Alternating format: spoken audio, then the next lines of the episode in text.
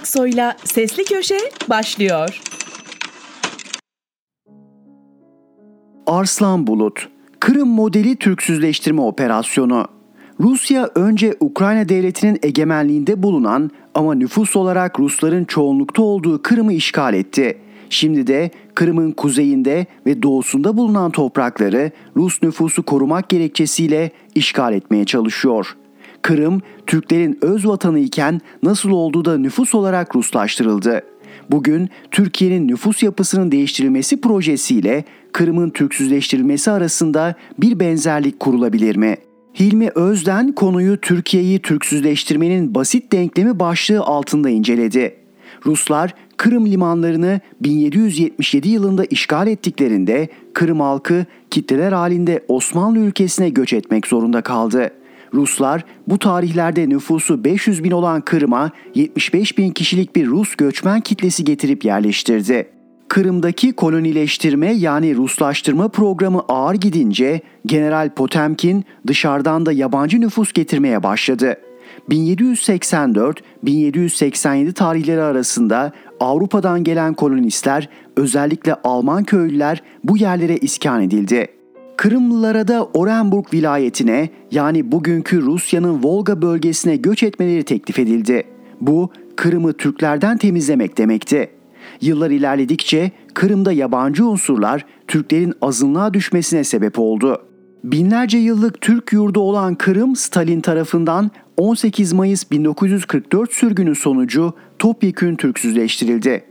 Kuruşçev döneminden günümüze kadar çok az sayıda Kırım Türk'ü sürgün yerlerinden öz vatanları Kırım'a dönebildi. Bugün 85 milyon nüfuslu Türkiye'ye önce geçici sığınmacı diye alınan, daha sonra kalıcı iskan ve vatandaşlık verilen ve verilmeye devam edilen Orta Doğu, Afrika, Afganistan ve diğer kültürel farklılığı çeşitli halkların nüfusu her geçen gün artırılmaktadır. Parayla Türk vatandaşlığı satılmaktadır. Geçmişte Kırım üzerinde oynanan oyun şimdi Türkiye nüfusuna oranlandığında Türkiye'nin dönüşüm ve değişimine yol açması için yerleştirilen yabancı nüfus 12 milyon 350 bine karşılık gelmektedir. Türkiye'nin bugünkü nüfusu 85 milyondur. 85 milyon çarpı 75 bin bölü 500 bin eşittir 12 milyon 350 bin rakamına ulaşılır. Yani Türkiye'nin Türksüzleştirilmesi operasyonu için Kırım modeline göre başlangıç olarak 12 milyon 350 bin yabancı gerekiyor.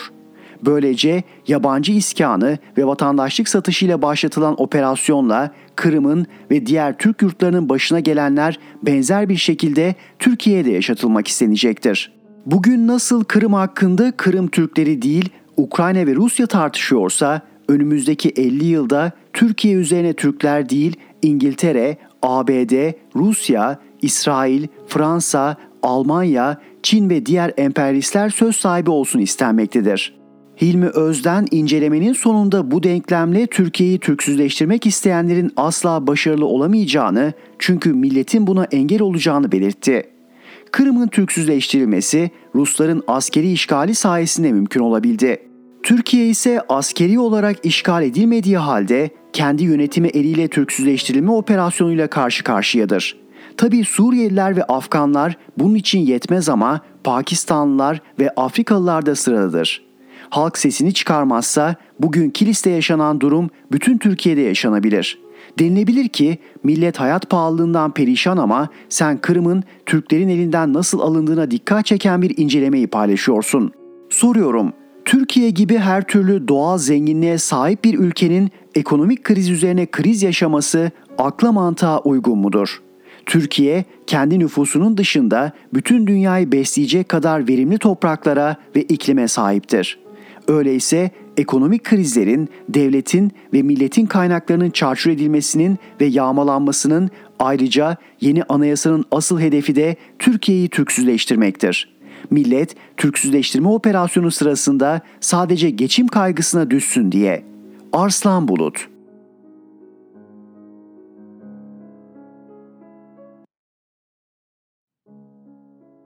Barış Terkoğlu Genelkurmay Başkanı'na kişiye özel mektup. Her şey başka türlü olabilir miydi? Elbette ama başka şartlar altında. Sami Menteş'le birlikte hazırladığımız Size Yalan Söylediler kitabı geçen 28 Şubat'ta çıktı. Kitabın ardından davadaki hukuksuzluklar daha da konuşulur oldu. İşte tam da bu noktada cezaevinden bir mektup aldım. Emekli Orgeneral Çetin Doğan'ın imzasını taşıyor. Konusu kitaptaki bir detaya dayanıyor. Teamüllere aykırı olarak 2013 yılında Genelkurmay Adli Müşavirliğine getirilen Muharrem Köse'nin 28 Şubat davasına nasıl yön verdiğini kitapta anlattık. 15 Temmuz'dan sonra FETÖ gerekçesiyle hüküm giyen Köse, kumpas davalarının Türk Silahlı Kuvvetleri'ndeki ayağı gibiydi. İşte Çetin Doğan kitaptan sonra bugüne kadar paylaşmadığı bir detayı mektupta anlatıyordu. Kitabınızda yer alan anekdot bana 2013 yılında Sincan cezaevindeyken el yazısıyla dönemin Genelkurmay 2. Başkanı Sayın Yaşar Güler'e yazdığım kişiye özel mektubu anımsattı. Güler'in bugün Genelkurmay Başkanı olması mektubu daha ilginç kılıyordu. Mektubun içeriğinde Genelkurmay Adli Müşavirliği'nin savcı bilgiliyle işbirliği yaptığını, bazı belgelerin tahrif edildiğini belgelerle kanıtlayarak durumu doğrudan incelemesini rica etmiştim. Peki mektubun akıbeti? Doğan şöyle yanıt vermiş. Kısa bir süre sonra mektubu götüren avukat Genelkurmay Adli Müşavirlikten aranarak görüşme talep edilmişse de sonradan görüşmeden imtina ediliyor.'' Peki Doğan'ın Güler'e ilettiği o mektupta ne yazıyordu? Neyse ki örneği bir yerlerde saklanmıştı. 30 Aralık 2013 tarihli mektup değerli paşa kardeşim hitabıyla başlıyor ardından bir sistem içeriyordu. Yüzlerce muvazzaf ve emekli Türk subaylarının yargılandığı yüce Türk yargısının düştüğü halleri gördükçe iş adalete intikal etti, biz müdahil olmayalım söylemine hala sıkı sıkıya bağlı olduklarını söyleyenlere söz bulmakta zorlanıyorum.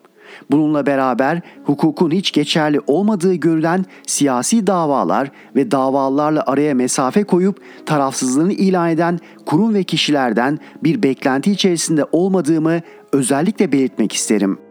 Çetin Doğan emekli bir orgeneral değil, sıradan bir vatandaş olarak yazdığını söylediği mektupta Yaşar Güler'e Genelkurmay Adli Müşavirliğinin kuşkulu durumunu aktarmış.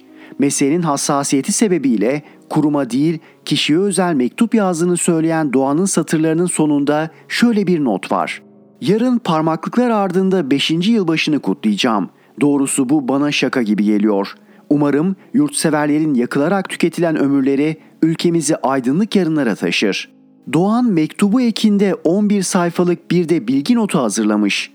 Bu bilgi notunda 28 Şubat davasına konu olan dijital belgelerdeki sahtelikleri anlatırken Genelkurmay Adli Müşavirliği'nin bunun açığa çıkmaması için nasıl çabaladığına örneklerle yer vermiş. Bugünkü Genelkurmay Başkanı'na 17-25 Aralık'ın hemen ardından yazılan mektuptaki ipin ucu çekilseydi belki de 15 Temmuz hiç olmayacaktı. Zira darbe girişimine giden süreçte Genelkurmay'daki aynı ekip benzer bir şey yaptı kumpas davalarda sanıklar aleyhine nasıl çalıştıysa TSK'daki FETÖ'cülerin soruşturmalarında bu kez şüphelileri korudu. Sadece Güler değil, kitapta Müyesser Yıldız'dan aktardığımız bir bölüm de var. 2015 yılının sonbahar aylarında Hulusi Akar Genelkurmay Başkanı iken Gata'ya gitti. Hastanede tedavi gören komutanları ziyareti sırasında 28 Şubat davasının sanıklarından biriyle karşılaştı. Sanık komutan davadaki hukuksuzlukları, yaşananları Hulusi Akar'a anlattı. Bununla da kalmadı, genelkurmaydan savcılığa ve mahkemeye yanlış bilgi ve belgeler gönderildiğini söyledi. Komutanın anlattıkları karşısında Hulusi Akar davayı iyi bilen birisinin genelkurmaya gelip kendisini bilgilendirmesini istedi. Davanın sanıklarından olan komutan da bir avukatın ismini verdi. Avukatın karargah ziyareti orada Akar'la görüşmeyi beklerken FETÖ'den tutuklanan Muharrem Köse'nin de aralarında bulunduğu askerlerce karşılanması ve en nihayetinde Akar'la 17 dakikalık görüşmenin sonucu yer alıyor. Avukat Akar'a TSK içinde FETÖ'nün takibini sağlayacak ipuçlarını davadaki sahte belgeler üzerinden anlatıyor. Gel gelelim o taleplerde karşılıksız çıkıyor.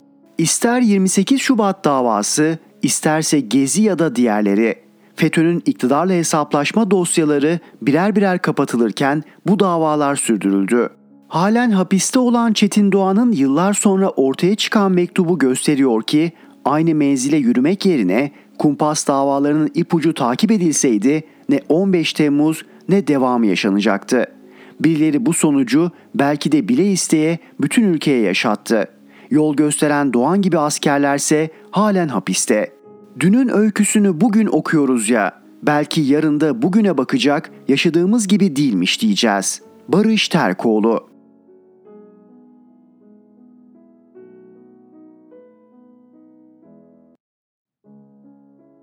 Fatih Altaylı Almanya'dan zengin miyiz? Kıymayın o pistlere.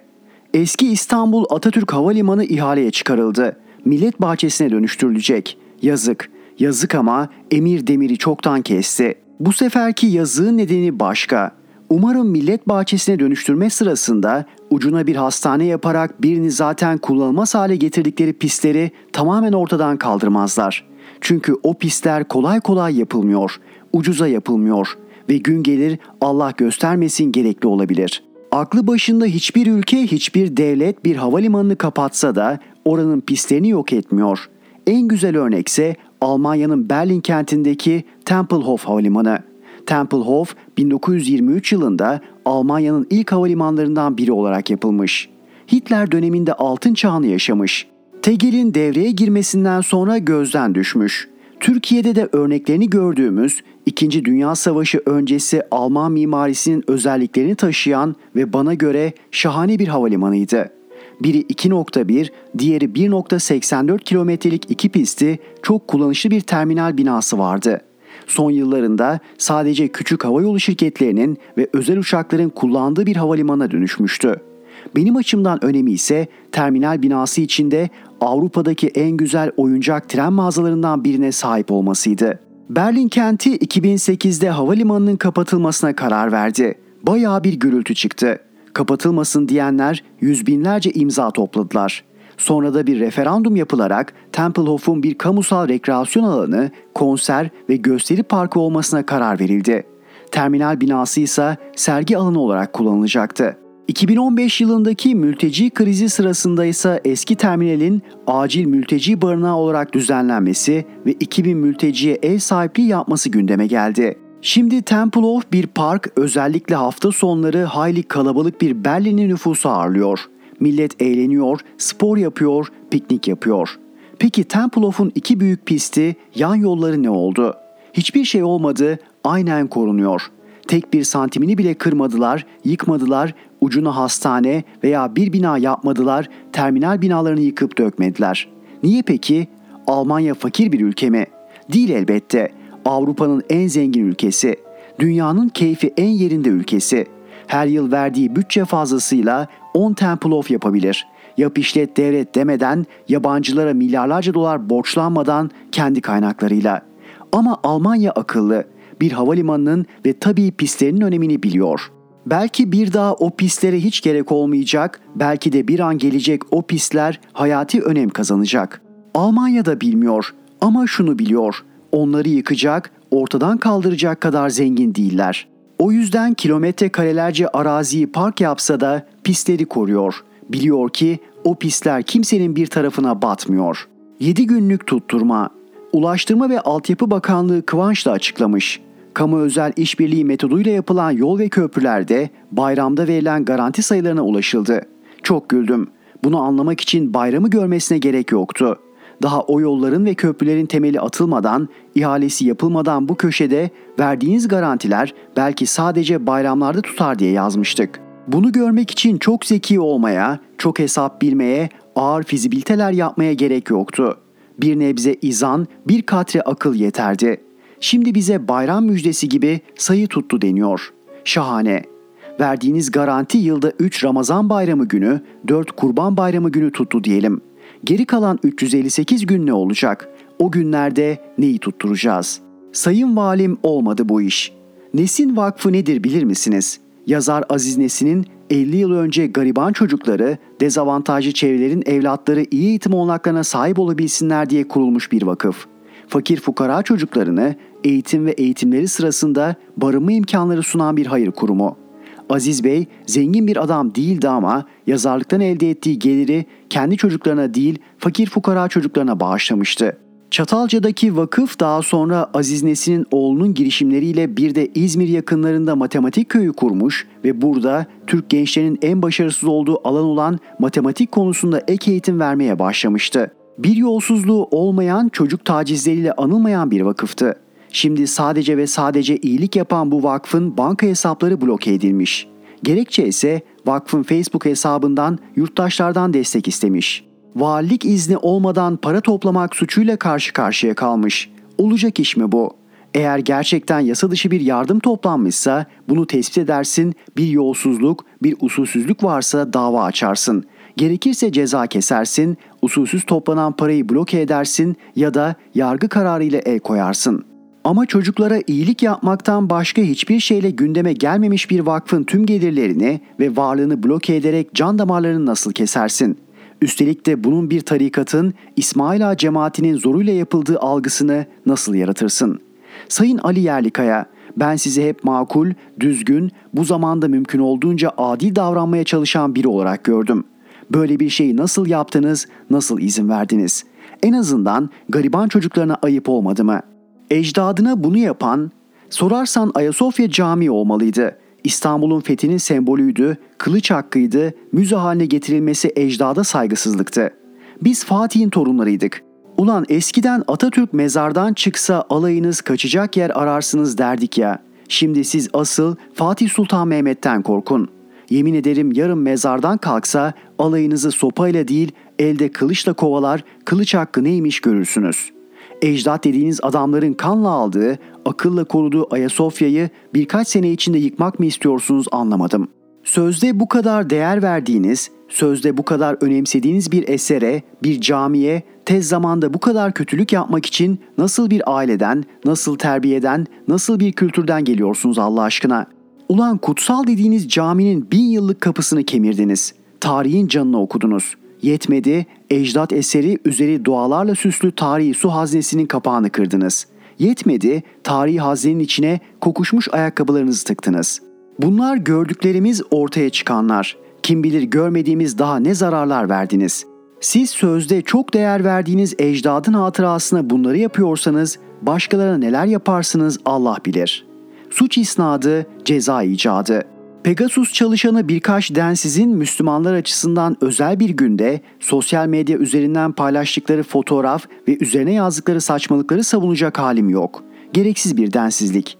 İnançta, inançsızlıkta karşılıklı saygı gerektiren bir durum. Ancak anayasasında layık olarak tanımlanan bir ülkede bu densizliğin hapisle cezalandırılmaya kalkışılması çok da kabul edebilir bir şey değil. Siz eğer olmayan suçlara suç icat etmeye, icat etmeye başladığınız suçlara da ceza icat etmeye başlarsanız o işin sonu iyi bitmez. Siz yine bildiğinizi okursunuz ama ben yine de söylemiş olayım. Ne zaman adam oluruz?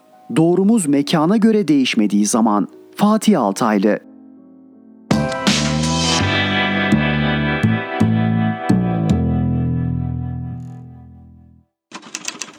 Gökayaksoy'la Sesli Köşe devam ediyor. Mehmet Ali Güller, AKP'nin sığınmacıları kullanma planı. Adım adım nüfusun %10'una ulaşmış sığınmacı sayısının er geç büyük probleme dönüşeceğini Erdoğan görmüyor muydu? Görmemesi mümkün değil. Peki bu riski neden aldı? Yanıtı dünkü BOPEŞ başkanlığı göreviyle bugünkü 13 yerel meclisle işbirliği içinde Suriyelileri bölgeye yerleştirme planının bütününde. Anlatalım. Türkiye'yi genişletme hayali. ABD'nin BOP planının Irak ayağındaki hedefi bu ülkeyi 3 parçaya bölmekti. Kuzeyde Kürtlere, ortada Sünni Araplara, güneyde Şii Araplara devletçik inşa etmekti. ABD'nin Suriye hedefi de bu ülkeyi dört parçaya bölmekti. Kuzeyde Kürtlere, batıda Nusayrilere, doğuda ve ortada Sünnilere, güneyde de Dürzilere devletçik vermekti. Sonra Irak'ın ve Suriye'nin kuzeyindeki devletçikler birleşecek ve Doğu Akdeniz'e bağlanan bir Kürdistan inşa olacaktı. Suriye'nin orta ve doğu bölgesindeki Sünni devletçiyi de Irak'ın ortasındaki Sünni devletçiyle birleşecekti. Arap ve Fars faktörüne karşı Irak'ın ve Suriye'nin kuzeyindeki Kürdistan'ın en azından bir süreliğine Türkiye'nin himayesinde olması da ara plandı. Bu ara plan Erdoğan'ın da işine geliyordu. Böylece Türkiye'yi Kürtlerle, Irak'ın ve Suriye'nin kuzeyine genişletebileceğini düşünüyordu. Hatta Erdoğan açısından işler iyi giderse ara plan, ana plan bile olabilirdi. İşte içerideki Kürt açılımı da bu dış politikanın gereğiydi. Iraklılar da direndi, Suriyeliler de. İran etkisini artırıyor, Rusya sahaya inmeye hazırlanıyordu. Üstelik Amerikan hegemonyası da zayıflıyordu. Sonuçta ABD, İsrail, İngiltere projesi Orta Doğu'da hayata geçemedi. Kuşkusuz büyük tahribat oluşturdu, oluşturmayı da sürdürüyor. İçeride rejim yıkan ama yerine yenisini inşa etmekte zorlanan Erdoğan'ın bir fetih tarihi yazabilmeye ihtiyacı vardı. Yeni tabloyu göz önünde bulundurarak hedefini Suriye'nin kuzeybatısında Türkiye'nin himayesinde bir ÖSO devletçi inşa etmeye çevirdi. İşte Suriyeli sığınmacılar o inşanın tuğlaları olacaktı. Lozan hezimettir dedikleri halde misak-ı millicilik yapmaları da bu hedefin gereğiydi. ÖSO gruplarını çeşitli bölgelerde iktidar odağı haline getirmeye çalıştılar. İktidar olunan yerlerde yerel meclisler kurdular. Ardından Türkiye'nin denetiminde 2017 yılında 425 üyeli bir genel meclis kurdular. O meclisin içinden de Milli Kurtuluş Hükümeti çıkardılar. Erdoğan 2019'da New York Times'a yazdığı Türkiye Suriye'de işi halleder başlıklı makalesinde yerel meclisler planını ortaya koyuyor ve bu yerel meclislere danışmanlık vereceklerini belirtiyordu. Yani Erdoğan ABD'ye Suriye'nin bir bölümünde mandater olmak istediğini söylüyordu. Geldik 2022'ye. Ne diyor şu anda Erdoğan? 1 milyon Suriyeli kardeşimizin gönüllü geri dönüşü için Azez, Cerablus, Elbap, Tel Abyad ve Resulayn başta olmak üzere 13 bölgede yerel meclislerle çalışıyoruz. Görüldüğü gibi Erdoğan'ın açıkladığı proje Türkiye'deki sığınmacıları vatanlarına kavuşturma projesi değil, onların bir bölümünü kendi fetih planında kullanma projesidir. O nedenle Şam Esad karşıtlığını sürdürüyor, o nedenle Şam'daki meclise karşı kurdukları yerel meclislerle çalışıyor. Dolayısıyla kamuoyu Suriyelileri değil, AKP'nin işte bu Suriye politikasını masaya yatırmalıdır. Çünkü Türkiye'nin asıl sorunu sığınmacı sorunu değil, sığınmacı sorunu doğuran AKP dış politikası sorunudur. Ve AKP'nin yukarıda özetlediğim fetih planı nedeniyle sığınmacıları gönderebilmenin yolu da AKP'yi göndermekten geçmektedir. Mehmet Ali Güller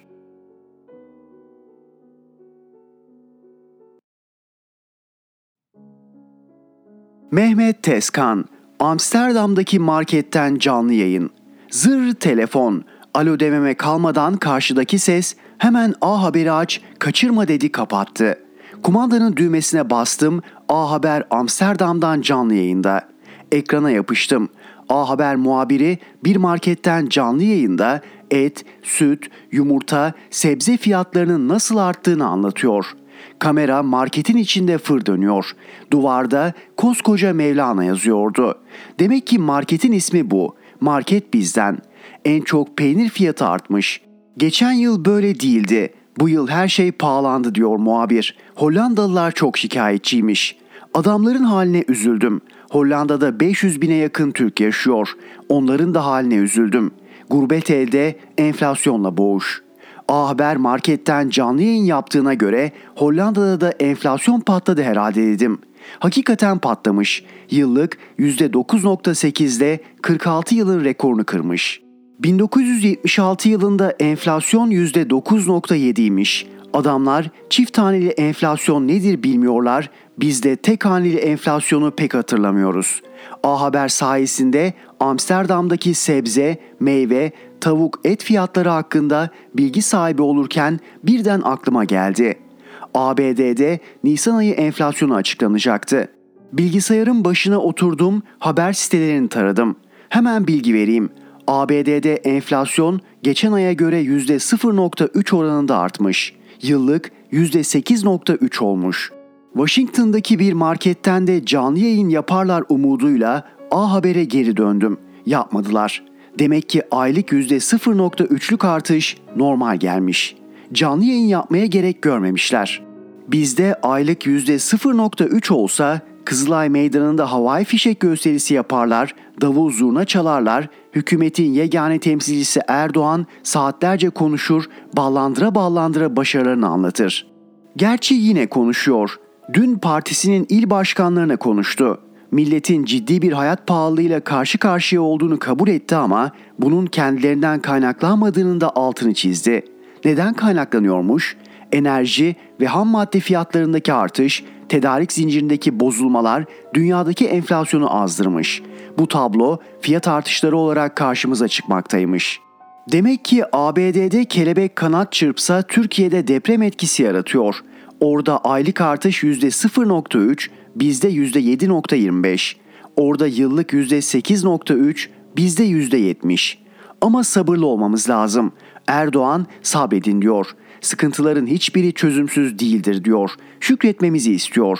Aralık ayından beri sabredin diyorlar. İndi inecek diyorlar, geçici diyorlar. Onlar dedikçe ha babam çıkıyor. Kalıcıyım diye bas bas bağırıyor. Hükümetin yegane temsilcisi bir dizi bahane buluyor ama doların neden 15 lira 30 kuruş olduğunu izah etmiyor. 2008 yılında petrolün varili 141 dolara çıkmış, benzin 3.61 liraymış. Şu anda petrolün varili 100 dolar civarında, benzin 21 lira. Neden? Çünkü dolar 15 lira 30 kuruş.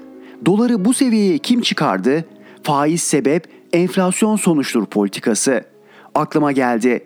Hükümetin yegane temsilcisi bir süredir ben ekonominin kitabını yazdım, faiz sebeptir, enflasyon sonuçtur, bu böyle biline demiyor. Yoksa diyemiyor mu? Yazıya son noktayı koyacağım, yine zır telefon. Yine aynı ses. Hemen A Haber'i aç. Açtım muhabir pazar yerini haber yapmış. Yok yok Berlin pazarını değil bizim pazarı haber yapmış. Onlar da enflasyon %7,5 civarında. Nesini haber yapacaklar ki? Haber bizim pazarda. Muhabir havaların ısınmasıyla çilek, kiraz, erik gibi meyvelerin pazara renk kattığını anlattı. Pazarcılar fiyatların makul seviyeye indiğini söyledi. Bu mevsimde en iyi karpuzun İran'dan geldiği belirtildi. Tabii ki kaç para oldukları söylenmedi. Muhabir bir ara sarı erik dediğimiz Malta eriğinin 30 liraya indiği müjdesini verdi o kadar. Sudan ucuz demediler gerçi ama 100 liralardan inmiş. Karpuzun dilimi 40 liraydı. Fiyatı çıktı mı indi mi öğrenemeden haber bitti. Neyse pazarlar çok renkliymiş. Pazar tezgahları görülmeye değermiş. Bunu öğrendik ya buna da şükür. Seyretmek parayla değil ya en azından gözümüz doyacak. Mehmet Tezkan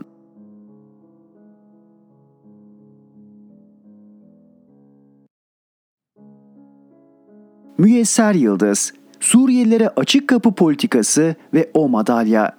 İçişleri Bakanı Süleyman Soylu'nun geçen hafta Zafer Partisi Genel Başkanı Ümit Özdağ müthiş övgüleri arasında kaynayan önemli bir iddiası oldu. Dünya tarihinin önemli göçlerinden birisini yaşadığımızı belirtip Afganistan'daki göçün sebebinin biz olmadığımızı, Suriye iç savaşını bizim başlatmadığımızı söyledikten sonra bunlardan sorumlu adresi şöyle gösterdi.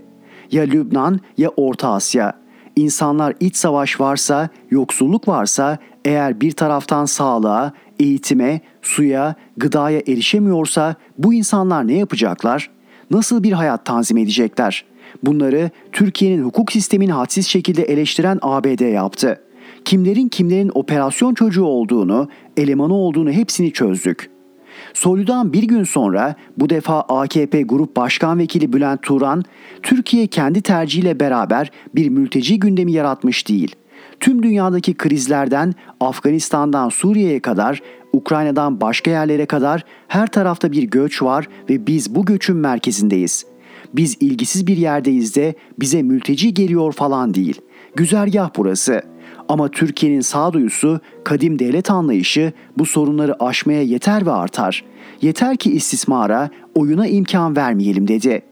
Suriye iç savaşını biz başlatmadık ve Türkiye kendi tercihiyle mülteci gündemi yaratmadı öyle mi? 2011'den itibaren her şey gözümüzün önünde yaşanmadı mı? Esad kardeşim adeta bir gecede Esed ilan edilirken o dönem bölgedeki komutanların bile haberi olmadan kaymakamlar eliyle çadır kentler kurulmaya başlanmadı mı? Suriyelilere Türkiye'de size ev, iş, para verilecek vaadinde bulunulmadı mı? Bu hızlı dönüşümün sebebi sadece Esad'ın halkına zulmü müydü yoksa daha önemli sebebim vardı? Haydi bunun cevabını arayalım ve ilk olarak MHP lideri Devlet Bahçeli'ye kulak verelim. O vakitler şu tespitleri yaptı. Akdeniz'in batısında başlayan arkadan kumandalı sözde değişim dalgası sonunda Suriye'yi bütünüyle etkisi altına almış ve çok vahim bir noktaya getirmiştir. İsyan, Yasemin, Bahar ve Devrim gibi isimlerle anılan yakın coğrafyalardaki halk hareketlerinin bölgesel istikrarsızlık ateşini sürekli olarak körüklediği anlaşılmaktadır. Esasında Büyük Orta Doğu Projesi'nin tüm unsurları bir araya gelmekte, yönetim ve rejim değişiklikleriyle başlayan sürecin sınırların değişmesine kadar hız kesmeyeceği görülmektedir. AKP hükümetinin bu durum karşısındaki tutum ve takındığı tavırsa sorunlu ve bir o kadar da tehlikeli neticelere kapı aralamıştır. Başbakan Erdoğan'ın BOP'un iz düşümünde vasat bulan komşu coğrafyalara dönük parçalanma ve kaos senaryosuna Türkiye'yi figüran olarak dahil etmesi her açıdan utanç ve endişe verici olmuştur. Küresel çevrelerin AKP'yi Suriye üzerine kışkırtması, dozu ve seviyesi kaçan tahrikleri önümüzdeki dönemin birçok olumsuzluğa gebe olacağını göstermiştir. Başbakan Erdoğan'ın bağımsız ve egemen bir devlet olan Suriye'yi iç mesele olarak takdim etmesi Türkiye'yi akıbeti meçhul, dar ve karanlık bir tünele sokacaktır. Bu sayede ülkemizin iç meselelerine başkalarının karışması ve doğrudan doğruya müdahil olması mümkün hale gelecek ve emsal teşkil edecektir. Başbakan Erdoğan Suriye'ye yönelik sabrımız kalmadı derken aslında ABD'nin kanaatlerini iletmekte ancak aynı kararlılığı bölücü teröre ve onu himaye eden küstahlara karşı gösterememektedir. 12 Ağustos 2011 AKP'yi öven ve Türkiye'nin Suriye'de gerçek bir liderlik gösterdiğini söyleyen bu başbakan yardımcısının yani dönemin ABD Başkan Yardımcısı Biden'ı kastediyor, sadece hükümeti pohpohlamak için binlerce kilometre öteden Türkiye'ye geldiğini düşünmek izah edilemez bir saflık olacaktır. AKP'ye biçilen postun artık Suriye'ye serilmesi istenmekte ve bu konudaki taktik ve stratejik adımlar peşi sıra ortaya dökülmektedir. 6 Aralık 2011 Bahçeli'nin bu konuda da yanılmış olduğunu varsayıp o döneme ilişkin bir başka ayrıntıya dikkat çekelim. Gerek Erdoğan, gerekse Dışişleri Bakanı Ahmet Davutoğlu, Suriyeli sığınmacı sayısında psikolojik eşiğin 100 bin olduğunu, bu sayının aşılması halinde sınırda tampon bölgenin gündeme geleceğini söyledi. O eşik aşıldığında da Erdoğan şöyle konuştu. 100 bin rakamı bizim için gerçekten bir eşikti. Ancak hep söylediğimiz gibi 100 bin rakamını aşabilir dedik. Konuyla ilgili adımlarımız ne olabilir? Biliyorsunuz Kuzey Irak'ta Saddam döneminde oradan kaçan peşmergelere yönelik o zaman da 750 bin peşmergeyi misafir ettik. Bizim Suriye'deki zulme karşı değerlendirmelerimizi yapıp atılması gereken adımları atacağız ve Suriye'deki mazlum kardeşlerimizin yanında olmaya devam edeceğiz. Sonuç tampon bölge kurulamadı. Çünkü ABD buna taraftar değildi. Gerekçe ise tampon bölgeye yerleşen muhalif Suriyeliler Esad'a bağlı güçlerin toplu hedefi haline gelebilir iddiasıydı. Şu ana kadar yazdıklarımın tamamına varsayım deyip bir de CIA'in Suriye sayfasındaki şu satırlara bakalım mı? Arap Birliği, AB, Türkiye ve ABD rejime ve onu destekleyen kuruluşlara yönelik ekonomik yaptırımları genişlettikçe Esad rejimi üzerindeki uluslararası baskı 2011 yılının sonlarından itibaren yoğunlaştı. Aralık 2012'de Suriye Ulusal Koalisyonu 130'dan fazla ülke tarafından Suriye halkının tek meşru temsilcisi olarak tanındı. Suriye iç savaşı bir yana Türkiye'nin ABD ile birlikte hareket edip mülteci sorununu bile isteye yarattığı ortada değil mi?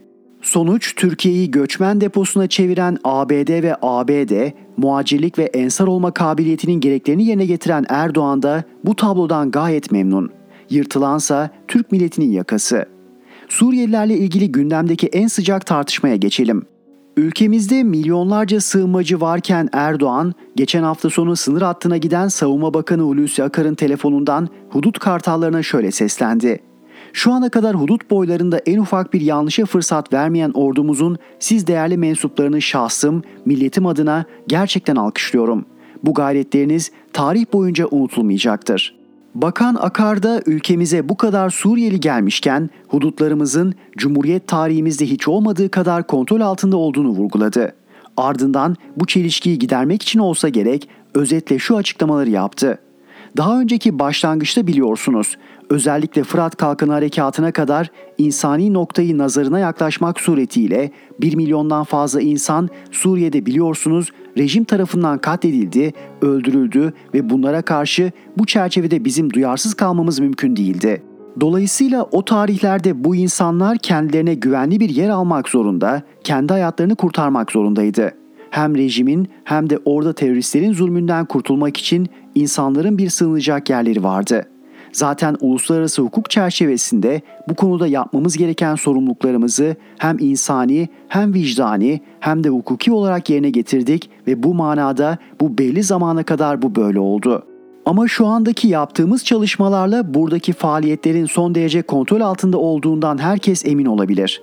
2011'de Suriye'deki bilinen bu çatışmalar, bu huzursuzluk, kriz çıktığından itibaren bunlar kademe kademe, aşama aşama ihtiyaca göre sorunların giderilmesi maksadıyla her aşamada gerekli tedbir almak suretiyle bir süreç içinde bu noktaya geldik.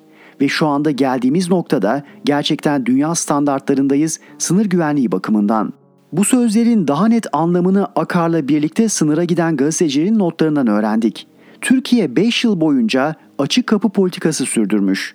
2011-2016 arasında bir gecede 276 bin kişinin girdiği zamanlar olmuş. Resmi rakamlara göre 4 milyon Suriyeli ülkeye giriş yapmış ama bu sayının gayri resmi boyutunu kimse bilmiyormuş. Bugün yaşadığımız sığınmacıların sorununun sebebi açık kapı politikası ise önemli bir ayrıntıyı daha hatırlamak gerek. ABD Ocak 2015'te henüz Kara Kuvvetleri Komutanı iken Hulusi Akar'a Liyakat Lejyonu madalyası vermişti. Her ne kadar kendisi doğru değil dese ve madalyanın paldır küldür verildiğini söylese de madalyayı veren Süleymaniye'de askerimizin başına çuval geçirilmesinden sorumlu olan Odierno'ydu. Buna ilişkin ABD Genelkurmay Başkanlığından yapılan açıklamada Akar'a madalya gerekçelerinden birisi şöyle ifade edilmişti. Suriye konusundaki tutumu ve Türkiye ile ABD askeri kuvvetlerinin işbirliğine katkılarından dolayı. Hafta sonu Akar'la birlikte sınıra giden gazeteci arkadaşlarımızdan birisinin şu yorumuyla bitirelim. Göçmen sorunu siyasi bir sorundur. Düğme yanlış siyasi kararlar yüzünden 2011'de baştan yanlış bağlandı ve bu hatanın bedellerini hala ödüyoruz. O yanlış düğmenin adı yanlış siyasi kararlar değil de BOP olmasın. Müyesser Yıldız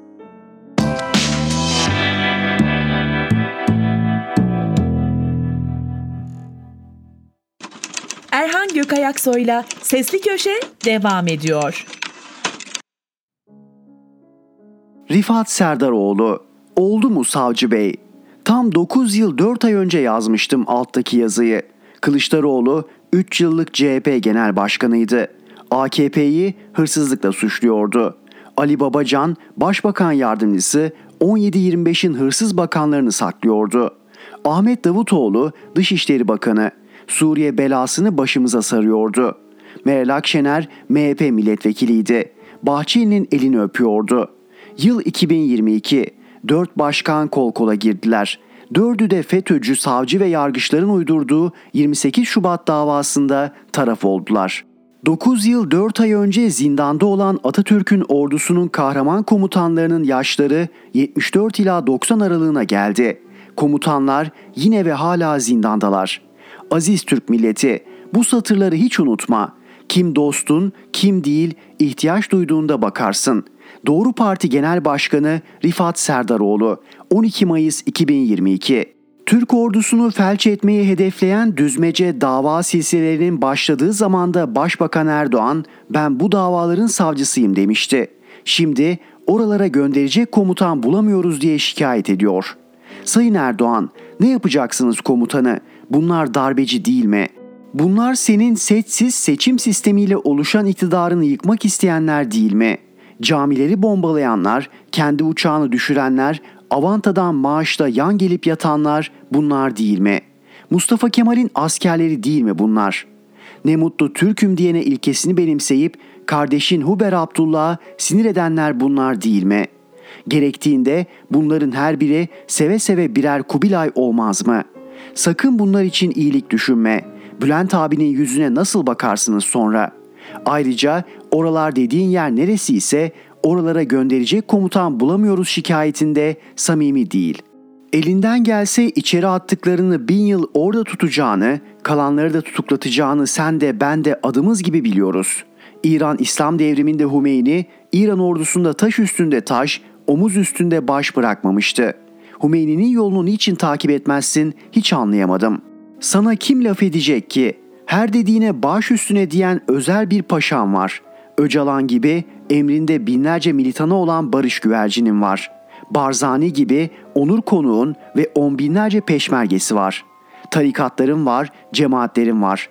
Bu dostların da hiç bitmeyen dolar, hiç dinmeyen kim var? Astığın astık, kestiğin kestik değil mi? Ne yapacaksın komutanı? Senin aklın her şeye erer. Memlekette komutan yapacak adam yok?'' 15 yıl dağda kalıp Türk askeriyle savaşan, oğlunu danışmanın, kendisini de milletvekili yaptığın İhsan Aslan'ın emrine Ramazan Akürek'le Ali Fuat Yılmazer'i ver, gitsinler oralara tertemiz yapsınlar. Deniz kuvvetlerine ise senin adamın olan İHH başkanını getir. Belediye'den verdiğin Mavi Marmara gemisini İsrail'e kadar başarıyla götüren adam Türkiye Cumhuriyeti'nin donanmasını mı yönetemeyecek?'' Kara Kuvvetleri Komutanlığı'na ise Hısmın ve Kanal 7'nin patronu Zekeriya Karaman'ı getir. Avrupa'nın her ülkesinden içleri tıka basa parayla dolu bavulları kazasız belasız ülkeye getirtip hırsızlar imparatoruna teslim eden adam Türkiye'lilerin ordusunu mu yönetemeyecek? Geriye jandarma komutanlığı kaldı. Orası için cin gibi biri lazım. Bence oraya en uygun isim Zahit Akman'dır. Her işin üstesinden geldiği gibi bunun da gelir.'' Savcı bey bunların hepsini yapabilirsin ama sana bir hikaye anlatayım.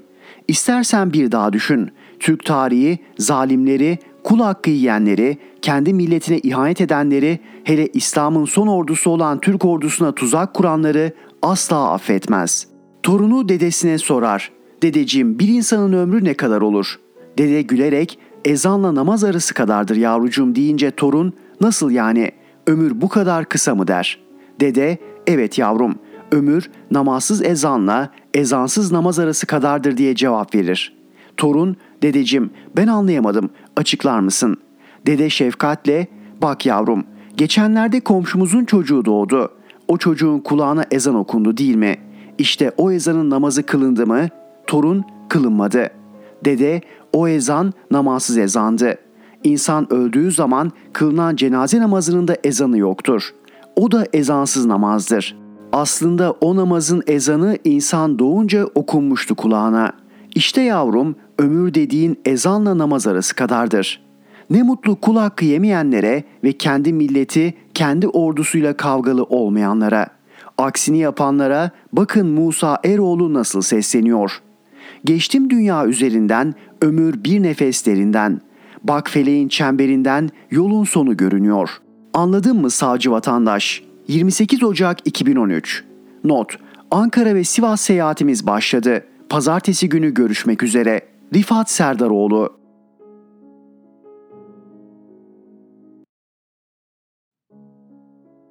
Türker Ertürk İktidar Türkiye'yi istila ettirmekten vazgeçmez, vazgeçemez. Ülkemizde bulunan sığınmacıların misafirliği artık bir plan dahilinde bitirilmelidir ve ülkelerine geri dönmeleri sağlanmalıdır. Türkiye'nin güvenliği, bekası ve iç barışı için yaşamsal derecede önemli bu geri gönderiliş sürecini türlü yollardan bahaneler üreterek engellemek ve ötelemek Türkiye Cumhuriyeti'ne ve Türk milletine düşmanlıktır. Atatürk Türkiye Cumhuriyeti'ni kuran Türkiye halkına Türk milleti denir demiştir. Yani sığınmacılar Türkiye halkından değildir. Geçen gün MÜSİAD'ın 32. kuruluş yıl dönümü töreninde CHP Genel Başkanı Kemal Kılıçdaroğlu'nu eleştiren Erdoğan, Suriye'den gelen kardeşlerimize sonuna kadar sahip çıkacağız dedi. İnsanlık adına sadece Suriye'den değil, tüm coğrafyalarda savaştan ve şiddetten kaçarak gelen insanlar bizim için değerlidir ve imkanlarımız ölçüsünde onlara kucak da açmalıyız. Ama kardeşlik gibi sorunlu ve zoraki bir tanımlama asla ve kata kabul edilemez. İktidar her konuda olduğu gibi yine gelgitler yaşıyor ve zikzaklar çiziyor. Halbuki daha 3 hafta önce Erdoğan Suriyelilerin onurlu geri dönüşünden bahsetmişti. Bunun nedeni halkın her geçen gün sığınmacılara karşı daha da gelişen olumsuz bakış açısı ve kamuoyu yoklamalarında bu bakış açısının iktidara oy kaybettirdiğinin anlaşılmasıydı. Ama ne olursa olsun nihai tahlilde iktidar Suriyelilerden, Afganistanlılardan ve Pakistanlılardan vazgeçmez, daha doğrusu vazgeçemez. İktidarın sığınmacılardan vazgeçmemesinin veya vazgeçememesinin dört büyük nedeni var.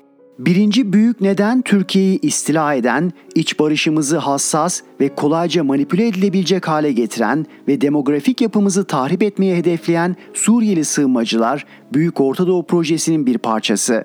Suriye sınırında bulunan ve 1954 yılında döşenmiş olan mayınlar AKP iktidarının ilk yıllarında bu planın bir parçası olarak önceden temizlettirildi. İktidar, Türkiye'nin de dahil olduğu bölgeye tecavüz etmeyi planlamış olan bu projenin yani BOP'un eş başkanlığını yaptı ve Suriye'deki vekalet savaşının ateşine odun taşıdı.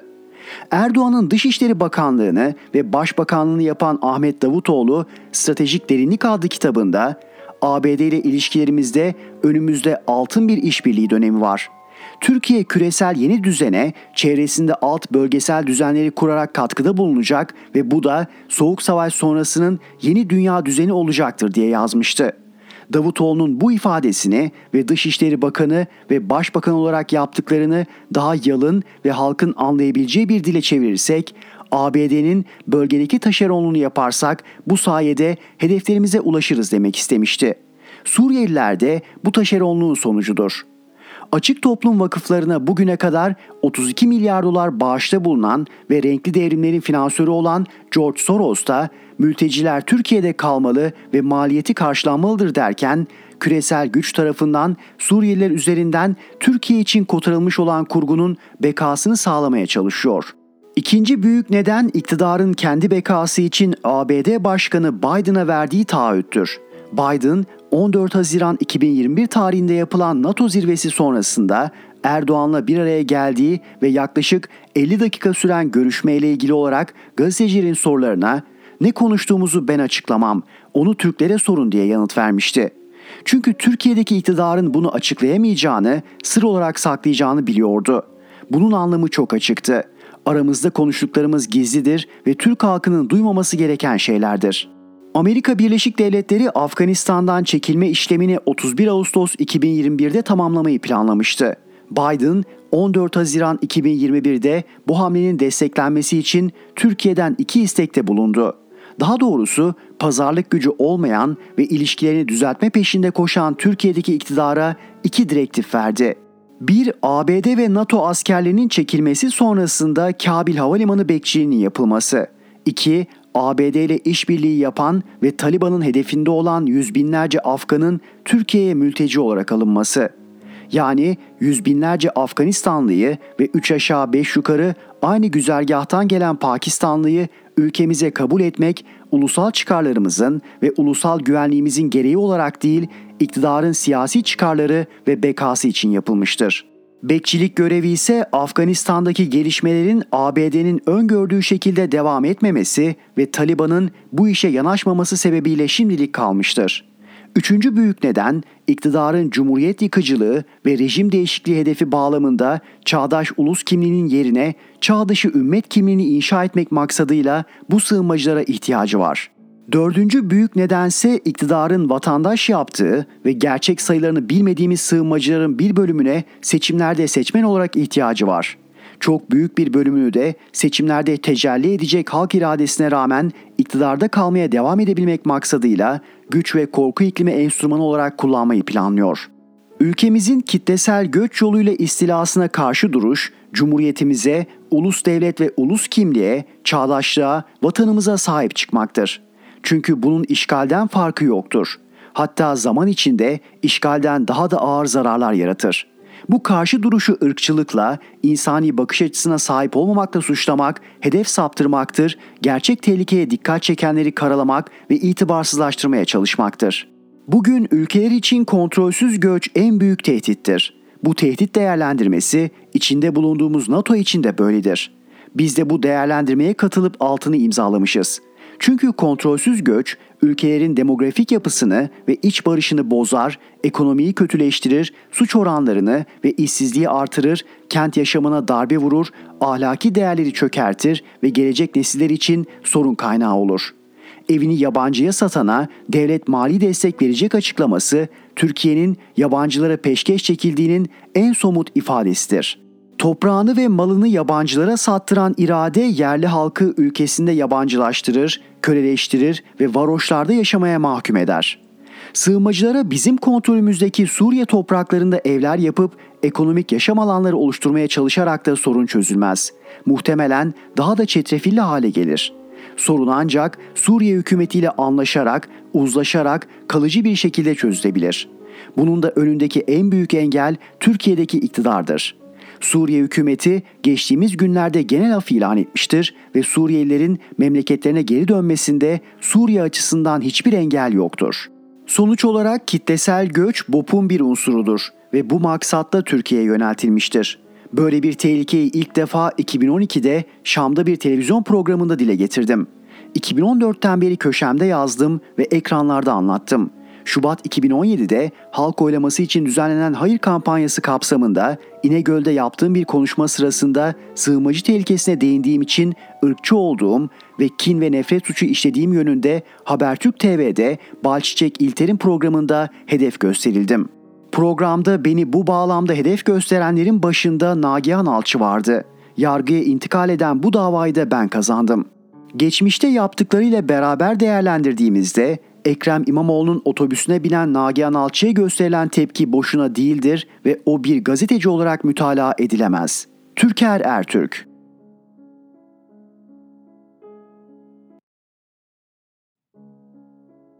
Yazgülü Aldoğan Dersini alan aldı, barışalım. Türkiye savruluyor. Bir ülkenin iyi yönetilebilmesi için doğru işlemesi gereken her unsur dibe vurdu. Yargı, ekonomi, medya. Tek adam iktidarı düşman gördüğünü hukuk tanımadan cezalandırıyor. Tarım ve hayvancılık dibe vurdu. Enflasyon ve işsizlik dünya rekoru kırıyor. Laiklik yok ediliyor. Ülkemiz göçmen ve mülteci deposuna dönüştü. Şimdiden şiddet başladı. Tek umut seçimde iktidarın değişmesi. Adalet yeniden işleyecek. Enflasyon dizginlenecek, beton seviciliğine son verilecek. Mevcut iktidar gitmemek için seçim yasasını değiştirirken adeta arkasında bir enkaz bırakmak için çalışıyor. Bugün ak dediğine ertesi gün kara diyor. Kendisinin bile kullandığı Atatürk Havalimanı'nı bahçe yapmak için ihaleye çıkmanın ne acelesi var? Neron gibi yakıp yakıp gidecek.'' Böyle bir yıkımla karşı karşıyayken tek umut demokrasi cephesi. Demokrasi ekseninde birleşen farklı görüşteki partiler seçime ortak girecek. Yapılacak iki seçimde Cumhurbaşkanı ve milletvekilleri seçilecek. Geçiş döneminde dönemin tek adam yetkileriyle donatılmış Cumhurbaşkanı kararnamelerle hızlıca yanlışları düzeltecek, kadroları değiştirecek. O arada Türkiye Büyük Millet Meclisi de yeni dönemin anayasasını ve sistemini hazırlayacak. Anayasa değişikliği için yeterli sayıya ulaşmak bu nedenle önemli. Olağanüstü yetkilere sahip yeni seçilmiş Cumhurbaşkanının devlet adamı kimliği, yetkilerini kullanış biçimi ve yeni anayasa yapılıp geçiş dönemi bittikten sonra koltuğunu bırakacak kadar aklı selim olması bu yüzden şart. Yoksa başımıza ikinci bir tek adam seçilmesini kimse istemiyor, başımızdakinin deneyimi yetti. İşte burada siyasi hırslar devreye giriyor. Millet İttifakı'na dayatılan adayınız kim sorusuna yanıt verilmemesinin bir nedeni de buydu. Adayın ismi önemli değil, görevi önemli. Seçilecek kimse o olacak. Biz de ona oy vereceğiz. Bu arada yapılan kamuoyu anketleri elbette ortada görünür olan siyasetçileri de aday olarak gösteriyordu. Şeyh uçmaz, müritleri uçurur. İstanbul'u yöneten ülkeyi yönetir denir. Bedrettin Dalan da bu hırsın kurbanı olmuştu. Belediye başkanı bile seçilemedi.'' Ekrem İmamoğlu'nu Beylikdüzü Belediye Başkanı iken Beylikdüzü dışındakiler tanıyor muydu? İstanbul'u iki kez kazanınca popülaritesi arttı. Cana yakındı, çalışkandı, herkesi kucaklıyordu. Hepimiz sevdik. Anketlerde de yüksek çıkınca İmamoğlu Cumhurbaşkanlığına adaylığı hevesini bayramdaki gezisiyle ilan etti. Ama başına erken öten horozun başına gelenler geldi mi? Devlet adamı olmasına daha vakit varmış. Safmış. Beni tanırlarsa severler dediği kendi mahallesinin nefret objesi gazetecilerin ona aşık olsalar bile görevlerinden vazgeçmeyeceklerini anlayamamış. Bizim mahalle siyasetçilerinin vardır böyle bir rahatlığı. Bunlar cepte keklik, tıpış tıpış oy verirler. Elleri mahkum, bunlarla değil ötekilerle yürümeli. Oysa bu mahallenin seçmeni de gazetecisi de sorgular, eleştirir, razı olmaz. Benim köşemin adı neden müzmin muhalif? Gazetecinin görevi iliştirilmiş, yandaş olmak değil, doğru gördüğünü yazmaktır. İmamoğlu mahallesinden kötü dayak yedi. Hatta fazla kaçtı. Çünkü sadece erken ötmekle kalmamış, bir de işin içine futbol fanatizmini sokmuştu. Burası dinle yönetilen bir Orta Doğu ülkesi olma yolunda ama bir yandan da futbolla yönetilen adeta bir Latin Amerika ülkesi. Fenerbahçe'nin 20 milyon taraftarına İstanbul Belediye Başkanı olarak Trabzonsporluyum diye tavır koyarsan bir yumrukta oradan yersin. Demek ki devlet adamlığına daha çok var. Artık bu tartışmayı kapatalım ve önümüze bakalım. Büyükşehir belediye başkanlarımızın hepsi kıymetlidir ve çok önemli bir görev yürütmektedir. Gün kavga etmemizi çekirdek çitletip ellerini ovuşturarak seyredenleri sevindirme günü değil. İstanbul'u yönetmek, Türkiye'yi yönetmek kadar önemlidir. Belediye başkanlığı koltuğunu ellere bırakıp gitmek de yanlış. Ekrem İmamoğlu görevini zamanında ve başarıyla tamamlasın, sonrasını düşünürüz. Millet İttifakı da bu olaydan gerekli dersi almıştır herhalde. Dayatacakları aday yeni bir Ekmelettin İhsanoğlu vakası olursa bu mahalle oy bile vermeyebilir. Yazgülü Aldoğan